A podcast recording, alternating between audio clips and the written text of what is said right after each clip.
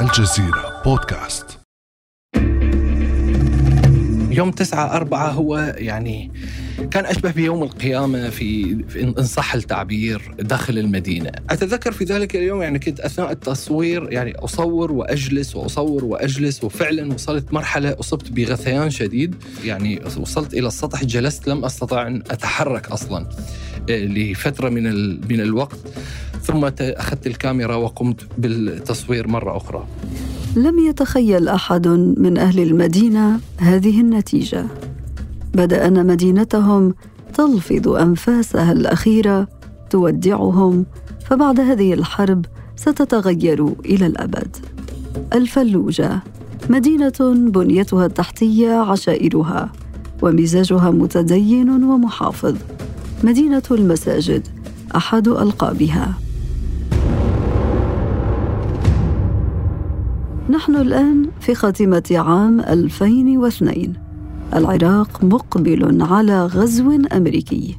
يتداول العراقيون أشرطة DVD ليشاهدوا فيلما امريكيا جديدا Black Hawk Down يروي الفيلم حكاية معركة في مقديشو عام 1993 أسقط فيها الصوماليون مروحتي بلاك هوك آلة القتل الأسطورية. صدمت قوة المارينز وارتدت الصدمة حتى وصلت أبواب واشنطن. خبأ القدر لأمريكا مفاجآت جديدة. وفي الشهور التالية لغزوها للعراق ستعيش لحظة مقديشو أكثر من مرة. ولكن بنكهة عراقية هذه المرة. أنا أمل العريسي وهذا بودكاست الجزيرة بعد أمس.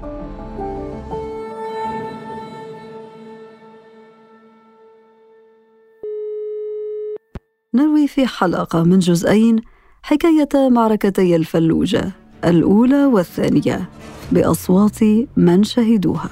كانت الفلوجة تغلي بصمت وتحركات المقاومة فيها تتصاعد ثم جاء يوم بلاك ووتر الحادي والثلاثين من مارس آذار 2004 الساعة العاشرة صباحا تقريبا كانت هناك سيارتان قيل أنهما تابعتان لشركة بلاك ووتر.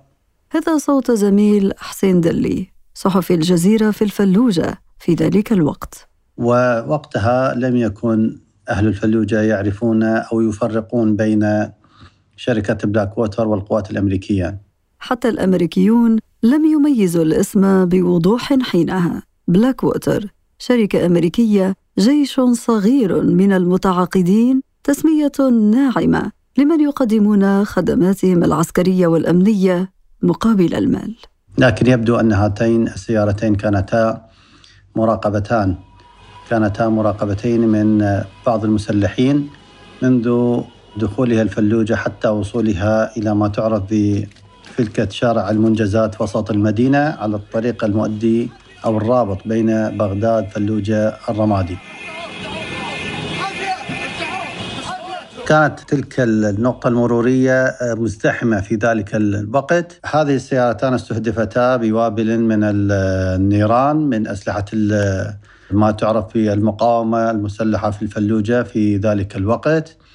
وقتل أربعة أشخاص في هاتين السيارتين. الملفت طبعا للأنظار في هذا الحادث هو أن حادثة القتل كانت سريعة ويبدو أن مراقبة السيارتين حتى وصولها إلى مكان معين ووقوفها في نقطة الإشارة المرورية. كان لحظة انتهزها هؤلاء المسلحون للقضاء على هؤلاء المتعاقدون الأمنيون مع القوات الأمريكية. وبحسب المعلومات يعني أنا كنت من أوائل من وصلوا من المراسلين التلفزيونيين لمكان الحادث، كانت العملية سريعة بحسب يعني مراقبتنا أن الذين نفذوا العملية انسحبوا بسرعة من مكان الحادث وتركوا الجثث وأحرقوا السيارات. لم تنتهي الحادثة هنا. كان النقطة التي حدثت فيها الاستهداف على مقربة من منطقة تعرف بمصدر العمال الكسبة الذين يعملون بالأرزاق اليومية بالعمل اليومي. وهؤلاء ناس بسطاء استغلوا طبعا احتراق السيارتين والجثث فأخرجوا بعض الجثث من السيارتين ووحدة الجثث تم سحلها بالسيارات حتى وصولها إلى منطقة الجسر القديم تبعد تقريبا نصف كيلو عن مكان الحادث هناك تم تعليق إحدى الجثث على أعلى الجسر لكن لما هذا الغضب من الفلوجيين؟ كانت هناك طبعا أجواء حانقة عند أهالي الفلوجة على القوات الأمريكية على خلفية أكثر من حادثة قتلت فيها القوات الأمريكية عددا من المدنيين العراقيين، عدد منهم تقريبا أكثر من 10 إلى 15 شخص قتلوا في آه، ما تسمى مدرسة الشهداء. كانت عمليات آه، القوات الأمريكية استعراضها في الشارع استهزائها بالمدنيين مبعث على حالة من الحنق الشديد كما أسلفت وكره للقوات الأمريكية خصوصا تبخترها ومرورها في المدينة في أكثر من مكان. خلاصة المشهد في صورة شهيرة. تصدرت أخبار العالم. جثتان محترقتان ومعلقتان على جسر الفلوجة وفوج من أهل المدينة يحتفلون. طبعا العمليات السحل وتعليق الجثث أدت إلى نقمة كبيرة من القوات الأمريكية من قوات التحالف في العراق طبعا من حكومة أياد علاوي بطبيعة الحال التي يعني استنكرت الحادثة وكان هذا الحادث دفع الرئيس الأمريكي جورج بوش وقياداته العسكرية لاتخاذ قرار بالهجوم على مدينة الفلوجة وتطويقها. في العاصمة بغداد اجتمع فريق الجزيرة لمناقشة الحدث. ليث مشتاق أحد مصوري الجزيرة في العراق آنذاك ينقل لنا أجواء مكتب بغداد. النقاشات اللي صارت في المكتب إنه إحنا كنا متوقعين يعني كنا متوقعين إنه آه، حتما سيكون هناك رد فعل للقوات الأمريكية تجاه ما حصل خاصة إنه السنة الأخيرة أو يعني من بعيد الاحتلال وحتى حادثة بلاك ووتر دائما كانت الفلوجة إحدى المدن الملتهبة واللي دائما فيها عمليات ضد القوات الأمريكية وكان هناك تهديد ووعيد لكن هذه الحادثة كان من الواضح أنها ستسبب ردة فعل كبيرة جدا لدى القوات الأمريكية خاصة أنه من اللحظات الأولى كانت التصريحات أنه هذا الحادث لن يمر مرور الكرام فكنا متوقعين أنه سيحدث شيء كبير. وكان وارد جدا إنه احتمالية اجتياح المدينة مثلا، لكن بعد حادثة بلاك ووتر والتهديدات وورود أنباء عن احتمالية آه، محاصرة المدينة، كان الموضوع أصبح تطوعي، أصبح يعني عرض على الفريق في اجتماع آه، إنه من يذهب إلى مدينة الفلوجة وكنت أحد المتطوعين للذهاب للتغطية من داخل المدينة. العمل الصحفي في مناطق الحروب خطير. سألنا ليث لماذا تطوع بالذهاب للفلوجة؟ فذكر لنا اسم مدينة جنين الفلسطينية. في جلسة بعد الاجتماع أنا وأحد الأصدقاء أحد الزملاء أنه يعني كان هناك جو أنه هل أو تساؤل هل نقوم نحن مثلا من مكتب بغداد وخاصة نحن أكثرنا من سكان بغداد بالذهاب للتغطية من داخل مدينة الفلوجة أم نترك أبناء المدينة باعتبارهم أعرف بالمدينة بالتغطية من هناك. فأنا طرحت على الزملاء في وقتها إنه أهمية التغطية كبيرة جدا. كان قبل أعوام من هذه الحادثة يعني حضر في ذهني معركة جنين التي حدثت في فلسطين.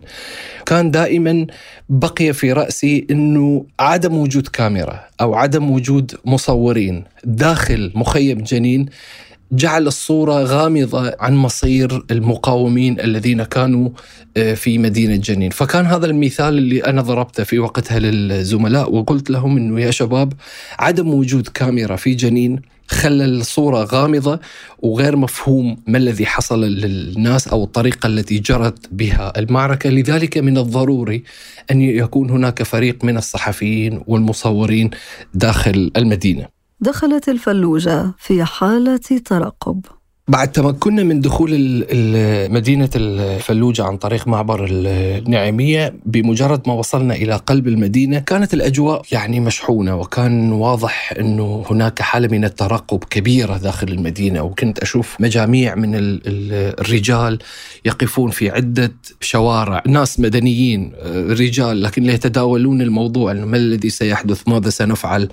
اللي يفكر بتخزين مواد غذائية والذي يفكر بتخزين وقود وإلى آخره. وبنفس الوقت إنه المعنويات كانت عالية إنه لن تخضع المدينة إلى التهديدات، كان هذا منظر المشاهدات. حالة الترقب كانت هي المنظر السائد داخل المدينة وكذلك الخوف على مصير الأشخاص المدنيين الموجودين فيها. خارج الفلوجة وعلى بعد 11 ألف كيلومتر في واشنطن حسم القرار مبكرا الصورة في واشنطن قد تبدو قاتمة بعض الشيء. لدينا الرئيس جورج بوش ومعه كابينة حرب مناصرة لهذه الحرب بشكل شرس. ديك تشيني نائب الرئيس دونالد رامسفيلد وزير الدفاع الأمريكي. جميعهم كانوا يبحثون عن انتصار سريع لأمريكا. عن صورة تظهر قوة أمريكا وتبدد عن الأذهان مشهد مقاتلي بلاك ووتر وهم معلقون على جسر الفلوجة القديم. هذه الصورة أيضا أريد لها أن تكون رسالة لباقي فصائل المقاومة في العراق. مثل هذه الحادثة سيكون الرد الأمريكي عليها حاسما وقويا جدا. هذا صوت الزميل زيد صافي من فريق بعد أمس. مهمة تأمين الفلوجة كانت تقع على عاتق وحدة من قوات مشاة البحرية الأمريكية المارينز. هذه الوحدة كان يقودها الجنرال الأمريكي جيمس ماتس ماتس نفسه هو وقواته لم يمضوا في الفلوجة أكثر من أسبوعين. في لحظة وقوع حادثة بلاك ووتر هو ارتأى أنه من غير المناسب أن يتم شن عملية اجتياح لكامل مدينة الفلوجة لأسباب عديدة. أهمها أنه هو نفسه وجنوده لا يعرفون خريطة المدينة بمعنى أنهم لا يعرفون جغرافيتها لم يعتادوا على أحيائها أو على شوارعها. كانت خطوط الإمداد غير مؤمنة. المعلومات الاستخباراتية عن المدينة وعن المقاومة فيها لم تكن جاهزة بعد وكان في تقديره أيضا أن عدد جنود المشاة الموجودين ليقودهم في المعركة لم يكن كافيا لعملية بهذا الحجم.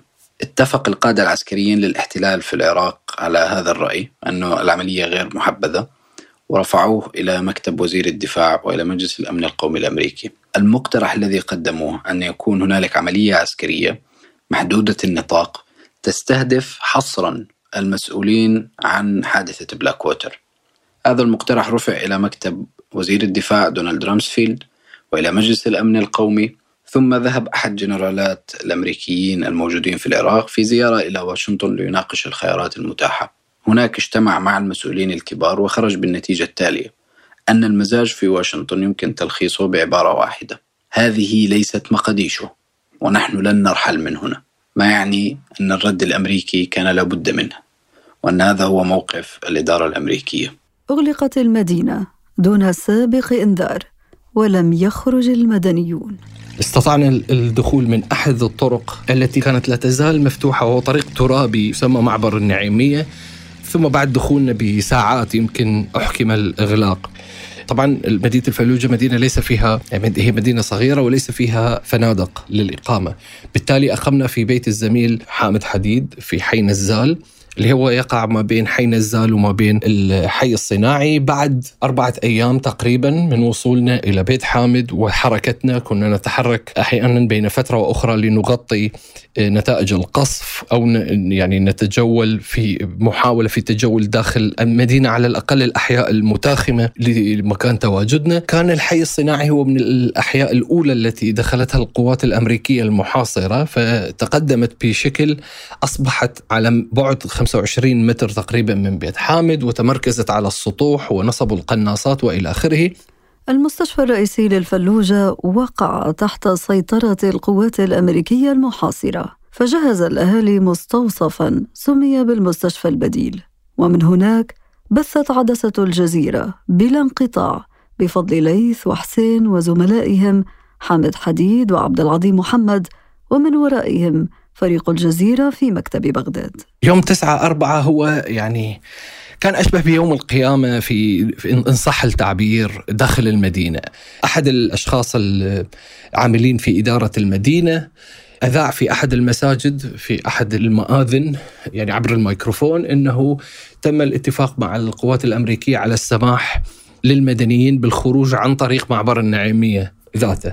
فالناس تلقفوا هذا الكلام وأصبح كل من يستطيع أن يأخذ سيارة يضع فيها نساء واطفال يتوجه إلى ذلك المعبر، اتضح أن المعلومة غير دقيقة. بالتالي إنه أي أحد خلال الحصار العسكري للمدينة أي أحد يقترب من المنطقة الحدودية خلينا نسميها حدود المدينة يتعرض للقصف من قبل الطيران أو من قبل المدفعية. بالتالي سقط عدد كبير من القتلى والجرحى فكان يؤتى بهم إلى المستشفى البديل و سيارات الإسعاف لم تكن لتكفي. للنقل لأنه أصلا لا يوجد يعني هو مستوصف صغير الذي يعمل في داخل المدينة وعدد السيارات التي نجت من الحصار أو بقيت في هذه المنطقة لأنه المستشفى عزل على الضفة الثانية من النهر وسيارات الأسعاف الأكثرية كانت هناك.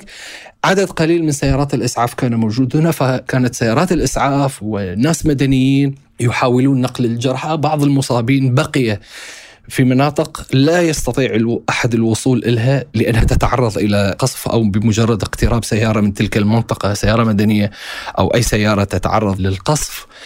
كان يوم رهيب فعلا. يعني كان كم القصف من الطيران والمدفعية كبير. عدد القتلى وعدد الجرحى كان أكبر من الطاقة الاستيعابية بحيث إنه احتاجوا إلى مستوصف ثاني في مكان يعني يبعد تقريبا كيلومتر أو أقل من المستوصف البديل اللي كان موجود فقط في محاولة لاستيعاب هذا العدد الكم الهائل من الجرحى ثم زحف المستوصف البديل ليأخذ جانب من إحدى الصالات اللي كانت موجودة أو إحدى المباني المحلية اللي كانت موجودة على مقربة من المستشفى لتصبح هي أيضا كان فيها مسرح صغير وقاعة كبيرة. هذه القاعة اكتظت بالجرحى وفرشوا على الأرض وصاروا يضعون الجرحى في ذلك المكان لعدم كفاية أصلا المستوصف لاستيعاب هذا العدد. يوم 9 من أبريل الأصعب على ليث وربما على أهل الفلوجة أيضا. لا أزال أتذكر أنه كان هناك سيدة جريحة وهي تنادي على أطفالها وكانوا أطفالها بال يعني على مقربة منها لكن هذول الأطفال كانوا قد توفوا نتيجة للقصف. وكان الأطباء يخفون عليها مصير الأولاد لأن هي كانت أصلا في حالة سيئة جدا من حيث الإصابة. أتذكر في ذلك اليوم يعني كنت أثناء التصوير يعني أصور وأجلس وأصور وأجلس وفعلا وصلت مرحلة أصبت بغثيان شديد. عندما توجهت إلى الباحة الخلفية للمستشفى وحاولت كان هناك درج. طبعا المستشفى بالطابق واحد. فكان في الباحة الخلفية يوجد آه، سلم حديد آه، ممكن ينقلك إلى سقف إلى سطح المستوصف. هذا المكان تكدست فيه الشاش والقطن المليء بالدماء. فكان المنظر رهيب جبل من الشاش الملوث بالدماء. فكانت الريحة فظيعة جدا يعني أنه أنا مجرد ما وصلت الدرج أصبت بغثيان شديد يعني كان من الصعب إنه أتحرك أصلا بسبب الالتواء اللي صار في معدتي. يعني وصلت إلى السطح جلست لم أستطع أن أتحرك أصلا لفترة من الوقت. ثم أخذت الكاميرا وقمت بالتصوير مرة أخرى. فكنت أصور سيارات الإسعاف عندما تأتي. وكنا مصورين اثنين. كان أحد الزملاء تحت. عندي سيارة الإسعاف وأنا أكون آه، في الطابق الفوق. ثم عندما تأتي السيارة يعني نستقبلها بكاميرتين في المحاولة للحصول على الصور وسط الاكتظاظ والحركة وهيجان الناس والانفعال الذي كان فيه المدنيين من أو الكادر الطبي من كثر طبعا كان الكادر الطبي لا يكفي فكان هناك عدد كبير من المتطوعين. من المناظر أو المشاهد أيضا التي لا أنساها أنه كان هنالك سيدة كبيرة في السن معها أحفادها مجموعة من الأطفال. أنا كنت أجلس عند باب المستشفى البديل في محاولة للاستراحة قليلا يعني من العمل. فشفت السيدة تتحاور أنه هي تريد تخرج من المدينة لكن ليس لديها أحد باعتبار أنه أهل الأطفال هؤلاء علقوا في بغداد لأنهم كانوا في زيارة للطبيب أو شيء من هذا القبيل. حوار طبيعي عادي بين يعني ممكن الإنسان يشاهده في هكذا الظروف. فتوقفت سيارة لوري من القاطرة التي تنقل السيارات الجديدة أو عدد من السيارات اللي تصير مرتفعة إلى حد ما. السيدة كبيرة في السن فوضعوا لها مثل السير الخشب اللي تسير عليه وصعدوها إلى الحوض الخلفي للشاحنة وهي والأحفاد ثم اتجهوا باتجاه الخارجين مع الخارجين من المدينة أو القافلة البشرية التي كانت تتجه باتجاه معبر النعيمية. بعد قرابة الساعة أو أقل أو أكثر يعني لا يحضرني بالضبط جاءت إحدى سيارات الإسعاف وكانت هذه السيدة العجوز والأطفال اللي كانوا معها فعلا هم اللي كانوا في سيارات الإسعاف وقد يعني أصيبوا في هذا القصف. وكانت يعني السيدة هذه العجوز بوضع صعب جدا حتى كان من الصعب جدا حملها أو حمل اشلائها لإخراجها من سيارة الإسعاف. في حينها لكن عرفت من ملابس الأطفال من ألوان ملابس الأطفال وهي السيدة لأنها كانت كبيرة في السن إنه هي هذه السيدة التي غادرت قبل قليل يعني أو قبل ساعة تقريبا. تفاوضت القوات الأمريكية مع أهالي الفلوجة ومع قادة المقاومة لكن دون وقف القتال. مع المرحلة الأخيرة من القتال في مدينة الفلوجة أو معركة الفلوجة. يعني نتحدث عن حدود يوم 28 4 تقريبا 2004 بدأت مفاوضات ما بين أهالي المدينة وما بين القوات الأمريكية بوساطة من عدة أطراف سياسية من ضمنها الحزب الإسلامي العراقي في وقتها، فكانت القصف داخل المدينة عندما يكون هناك مفاوضات القصف داخل المدينة يخفت إلى حد ما، لكنه عند الأطراف وخاصة حي الجولان اللي هو كان أحد أكبر نقاط التماس ما بين المقاومين داخل المدينة وما بين القوات الأمريكية، فكان يتعرض للقصف بشكل كبير، في يوم من الأيام ناداني الزميل عبد العظيم وقال لي هناك عدد كبير من القتلى جيء به إلى المستشفى.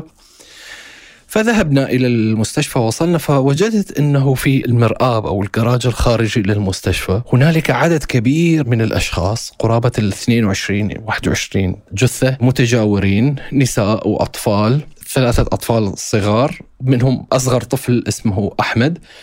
المشهد طبعا عرفت أنه اسمه أحمد من المشهد الذي كان يجري في تلك اللحظة. كان العائلة كلها هي عبارة عن زوجة وأختها وأولادهم ويعني عدد كبير من النساء والأطفال متجمعين في مكان ما.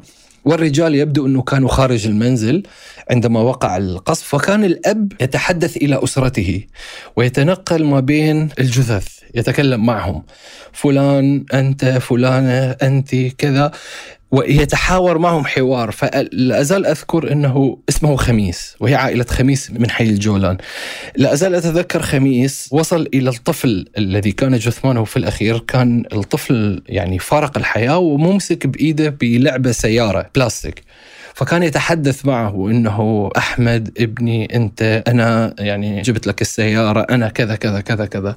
فكان هذا أحد المشاهد اللي فعلا لا أزال أتذكر كأنه يعني حدث بالأمس وكان المنظر صعب جدا. يعني أن ترى أب يتحدث إلى جثث عائلته يعني. ومع تصعيد مقاومة أهل المدينة والضغط على القوات الأمريكية لقتلها المدنيين أجبرت واشنطن على إيقاف المعركة في الأول من مايو أيار بعد شهر من إطلاقها.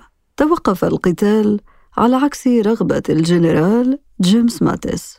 القائد الميداني للمارينز. بعد نهاية معركة الفلوجة الأولى أول شهر خمسة شهر آيار كان هناك أشبه ما يكون بالفرح الكبير الذي عم الفلوجة بل وحتى يعني مناطق واسعة من العراق بما سموه انتصار المقاومة على القوات الأمريكية في تلك المعركة ونجاحها بالاحتفاظ بالسيطرة على مدينة الفلوجة ومنع القوات الأمريكية من دخول المدينة. طبعا لا شك أن معركة الفلوجة حدثت فيها خسائر ليست بالقليلة في صفوف أهل المدينة والمسلحين من فصائل المقاومة ولكن غطت الأفراح على ما سواها وكان هناك زخم كبير لعمليات المقاومة على مستوى الفلوجة والأنبار والعراق بشكل أعم وهذا النصر حصل على أضواء كبيرة واسعة تعدت العراق و كانت ردود الأفعال حتى في الولايات المتحدة ضد إدارة الرئيس الأمريكي جورج بوش. وقيادة القوات الأمريكية في العراق. وكانت هناك آه، كما كنا نسمع في الإعلام مراجعة آه، واسعة لأداء القوات الأمريكية وطرق تعاملها مع المقاومة العراقية. فالانتكاسة الكبيرة التي حدثت للقوات الأمريكية ليست بالهينة وعادت إلى الأذهان ما حدث للأمريكيين في آه، فيتنام. تتبين تقديرات أعداد القتلى بين 550 و 800 قتيل مدني. بعض التقديرات توثق مقتل 160 امرأة و140 طفلا. أما قتل المقاومة فتقدير الأمريكي يضع الرقم قريبا من 600 وبالنسبة للقوات الأمريكية فتقول إنها فقدت ثمانية عشر مقاتلا من المارينز فيما جرح منهم مئة. خسرت الفلوجة كثيرين من أهلها ومعالمها البشرية. كما يصفهم ليث. الحديث عن معالم أو عن ميزات الفلوجة عن المدن الأخرى من التسعينات، طبعا الفلوجة هي بالأخير مدينة مساحتها 4 كيلومتر في 4 كيلومتر، شباب الفلوجة أو رجال الفلوجة طبعا منها أساتذة ومنها مفكرين ومنها كتاب، كانوا فاعلين في الحياة الثقافية والاجتماعية في بغداد، وكان لهم حضور في كثير من النشاطات والمهرجانات ويعني في فترة التسعينات إلى ما قبل الاحتلال، فهذا جعل مكانة للمدينة أصلا كانت موجودة لها خصوصية ولها احترام ولها تقدير. مثل ما قلت أنه هي رغم صغر المدينة من حيث المساحة لكن هذه المدينة كانت تشتهر بعلمائها مثلا من علماء الدين كانت تشتهر بحملة الشهادات العليا. كل شارع لا يوجد شارع في الفلوجة ليس فيه على الأقل شخصين أو ثلاثة يحملون شهادة الدكتوراه. مدينة محبة للعلم للتعلم للدراسة. تجد كتبهم عندما تذهب إلى المكتبات لشراء الكتب. تعرفهم من الأسماء. فلان الفلاحي فلان العيساوي فلان كذا. فتعرف أنه هؤلاء الأشخاص من مدينة الفلوجة. بعد المعركة الأولى والمعركة الثانية ونزوح كثير من أهل الفلوجة إلى دول الجوار أو إلى شمال العراق أو كذا. فقدت المدينة الكثير من هؤلاء الشخصيات خلال تلك الفترة. فكان هناك تغير يعني لا نزال نحن نحتفظ بتلك الصورة لتلك المدينة التي كانت عليها في التسعينات وآخر التسعينات اللي هي كانت أوج تألق تلك المدينة. كان محزن أنك تكون موجود في أثناء تغطية الحرب في داخل هذه المدينة وأنت ترى هذه المدينة تتعرض إلى قصف أو إلى حصار أو إلى شيء من هذا القبيل اللي هي لديها بصمة مختلفة عن مدن العراق أو لديها ملامح شخصية مختلفة عن باقي العراق. نعود للبداية. لم يتوقع أهل العراق ولا أهل الفلوجة. هذه النتيجة. كنا نقرأ عن الاحتلالات وعن الحروب ونسمع ونشاهد في التلفزيون. أنا شاهدت اجتياح بيروت في تلفزيون مثلا في الثمانينيات. شاهدت الانتفاضة الأولى أحداث في أفريقيا وأحداث في آسيا وأنغولا وأمريكا الجنوبية وإلى آخره. يعني لم نكن نتوقع أن, أن يتم احتلال بغداد أو احتلال العراق بالطريقة التي شهدناها. وأن أكون صحفي في ذلك الوقت أو أعمل في المجال الصحفي في ذلك الوقت. أصبحت الفلوجة رمزا للمقاومة العراقية ومنذ انتهاء المعركة الأولى حضرت القيادة الأمريكية لمعركة تالية لتحطيم المدينة حرفيا. وهذه حكاية الحلقة القادمة. معركة الفلوجة الثانية تأتيكم غدا. كان هذا بعد أمس.